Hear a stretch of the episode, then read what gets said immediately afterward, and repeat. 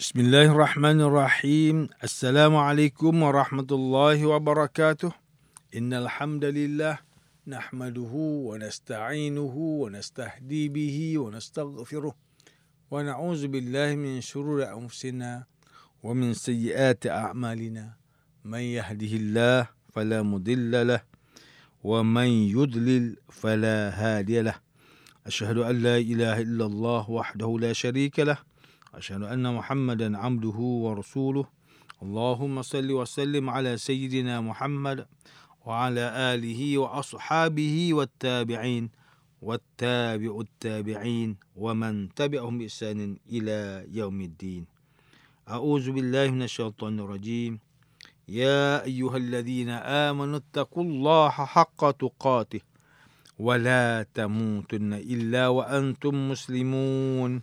Yang berusaha Tuan Haji Ahmad Nazri Muhammad Yusof selaku penerbit rancangan tafsir Al-Quran dan seterusnya sidang pendengar yang dirahmati Allah bersama saya Profesor Dr. Muhammad Najib bin Abdul Qadir Pusat Kajian Al-Quran dan As-Sunnah Fakulti Pengajian Islam Universiti Kebangsaan Malaysia. Tuan-tuan, puan-puan, para pendengar yang dimuliakan. Pada hari ini kita akan menyambung kembali rancangan tafsir Al-Quran bagi siri ke-97. InsyaAllah pada kali ini kita akan membincangkan mengenai pentafsiran ayat ke-38 surah At-Taubah. A'udzu billahi minasyaitonir rajim. يا أيها الذين آمنوا ما لكم إذا قيل لكم انفروا في سبيل الله ثاقلتم إلى الأرض أرضيتم بالحياة الدنيا من الآخرة فما متاع الحياة الدنيا في الآخرة إلا قليل Wahai orang yang beriman, mengapa kamu apabila dikatakan kepada kamu, pergilah beramai-ramai untuk berperang pada jalan Allah, kamu merasa keberatan dan suka tinggal menikmati kesenangan di tempat masing-masing. Adakah kamu lebih suka dengan kehidupan dunia daripada akhirat? Kesukaan kamu itu salah kerana kesenangan hidup di dunia ini hanya sedikit jua berbanding dengan kesenangan hidup di akhirat kelak. Sidang pendengar yang dirahmati Allah, Profesor Dr. Muhammad Qurash Shihab melalui kitabnya Tafsir Al-Misbah menyatakan bahawa perkataan as-saqaltum diambil daripada perkataan saqula yang bermaksud berat. Perkataan sa tasaqaltum mengandungi makna menampakkan beratnya sesuatu.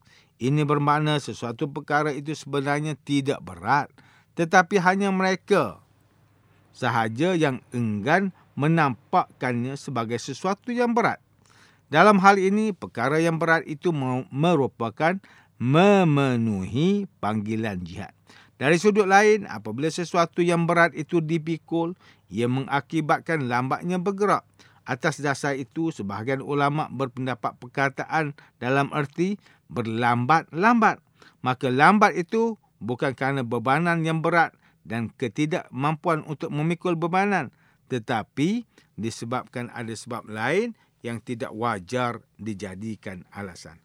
Al-Biqai berpendapat hubungan ayat ke-38 surah At-Taubah dengan ayat sebelum ini Allah Subhanahu taala memerintahkan untuk berjihad di jalan Allah dan menolak segala alasan yang menghalang untuk melakukannya.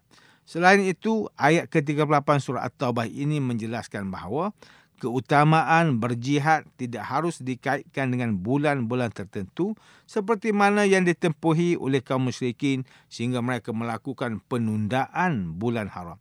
Maka berdasarkan ayat ini, sebahagian kaum muslimin diberi teguran kerana enggan mengikuti Rasulullah sallallahu alaihi wasallam ke medan peperangan di Tabuk. Sidang pendengar yang dimuliakan, Tengku Muhammad Hasbi As-Siddiqi menerusi kitabnya Tafsir An-Nur mentafsirkan ayat ke-38 surah At-Taubah bahawa tanda kebenaran iman seseorang adalah berjihad dan amalan soleh serta memberikan jiwa dan hartanya di jalan Allah. Selain itu ayat ke-38 surah At-Taubah ini juga menjelaskan bahawa kenikmatan hidup di dunia ini jika kita bandingkan dengan kenikmatan hidup di akhirat sesungguhnya tidak seberapa nilainya melainkan sangat sedikit kenikmatan hidup di dunia masih diliputi oleh pelbagai kerisauan dan kegelisahan.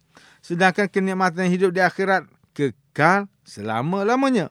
Nabi Muhammad sallallahu alaihi wasallam telah menggambarkan kenikmatan hidup di dunia ini jika dibandingkan dengan nikmat kehidupan akhirat seperti orang yang mencelup jarinya ke dalam air laut kemudian dia menariknya semula perbuatan ini jika kita perhatikan tidak meninggalkan bekas air pun. Tengku Muhammad Hasbi As-Siddiqi menyatakan lagi, tiada sesiapa pun tidak dapat memberi sebarang kemudaratan walaupun sedikit kepada Allah Ta'ala kerana Allah Subhanahu Taala Maha berkuasa dalam melaksanakan apa jua perkara.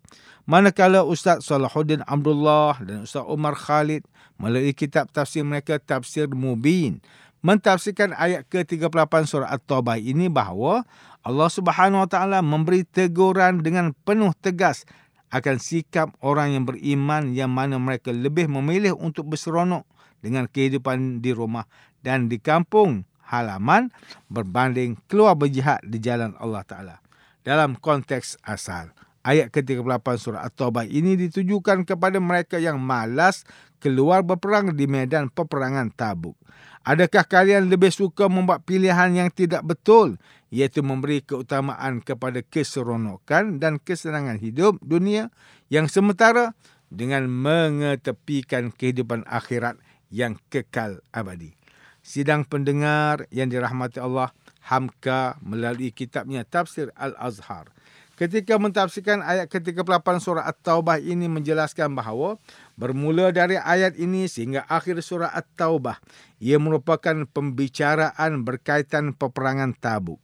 Seperti kita tahu tiga pihak musuh yang dihadapi Islam. Pertama, kaum musyrikin yang berpusat di Mekah.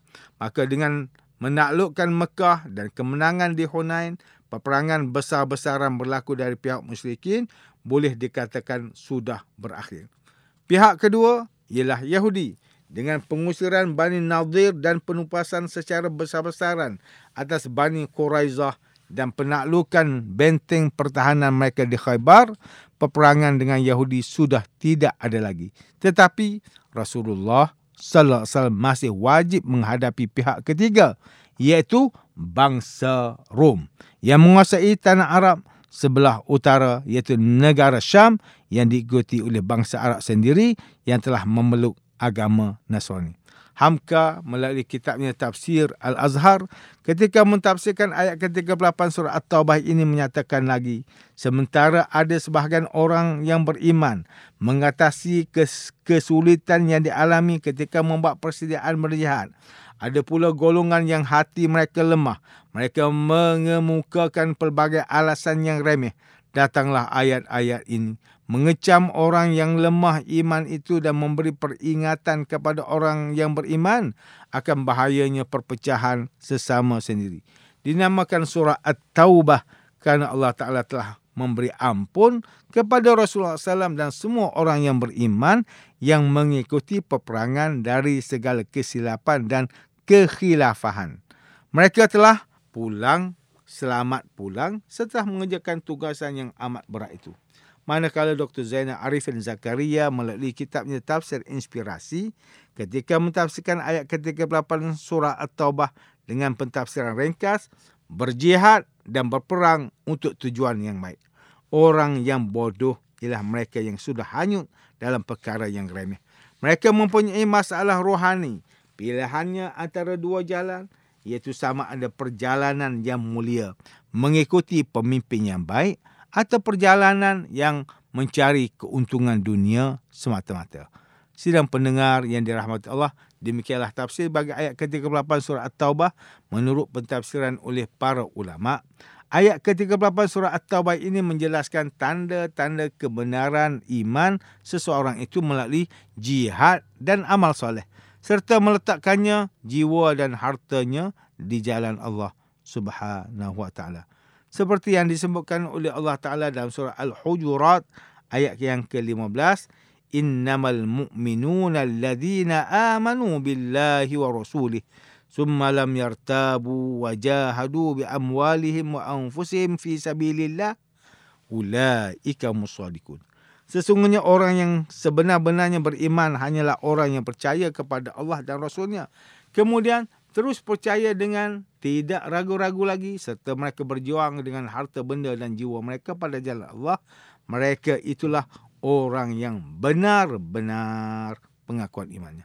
Ayat ke-38 surah At-Taubah ini menunjukkan kepada kita mengenai cara bagaimana Allah Ta'ala memberi teguran kepada orang yang beriman untuk mengikuti berjihad di jalan Allah Ta'ala. Ada juga golongan yang hati mereka lemah. Mereka mengemukakan pelbagai alasan yang remeh. Datanglah ayat ini sebagai kecaman kepada orang yang lemah iman dan memberi peringatan kepada orang yang beriman akan bahayanya perpecahan sesama sendiri. Pada ayat yang ke-38 surah At-Taubah ini juga menjelaskan juga bahawa kenikmatan hidup di dunia jika kita bandingkan dengan kenikmatan hidup di akhirat sesungguhnya tidak seberapa nilainya malaikat sedikit sangat. Kenikmatan hidup di dunia masih diliputi oleh pelbagai kerisauan dan kegelisahan. Sedangkan kenikmatan hidup di akhirat kekal selama-lamanya. Sidang pendengar yang dirahmati Allah antara pengajaran yang boleh kita ambil daripada tafsir ayat ke-38 surah At-Taubah ini ialah Pertama, umat Islam perlu meletakkan diri, jiwa dan harta di jalan Allah. Jihad merupakan tanda kebenaran iman seseorang yang beriman kepada Allah Ta'ala. Yang kedua, umat Islam perlu mengambil pengajaran dari, dari teguran yang Allah Subhanahu Taala berikan kepada orang yang memberikan alasan untuk berjihad di jalan Allah. Mereka lebih memilih untuk bersenang-senang di rumah berbanding bersusah payah mengikuti Rasulullah Salam berjihad di peperangan Tabuk. Yang ketiga, kehidupan di dunia hanyalah kesenangan dan kenikmatan yang akan mengalami kemusnahan dan kehancuran, tidak kekal lama dan hanya cenderung memperdayakan orang yang telah terpedaya sehingga dia berkeyakinan bahawa tidak ada negeri lain selain dunia ini dan tidak ada tempat kembali lagi selepas ini. Sidang pendengar yang dirahmati Allah, sekian sahaja rancangan tafsir Al-Quran pada hari ini. Semoga kita semua mendapat manfaat daripada perbincangan ilmu ini. Insya-Allah, mudah-mudahan kita akan bertemu lagi pada siri rancangan tafsir Al-Quran yang akan datang. Wabillahi taufiq wal hidayah. Wassalamualaikum warahmatullahi wabarakatuh.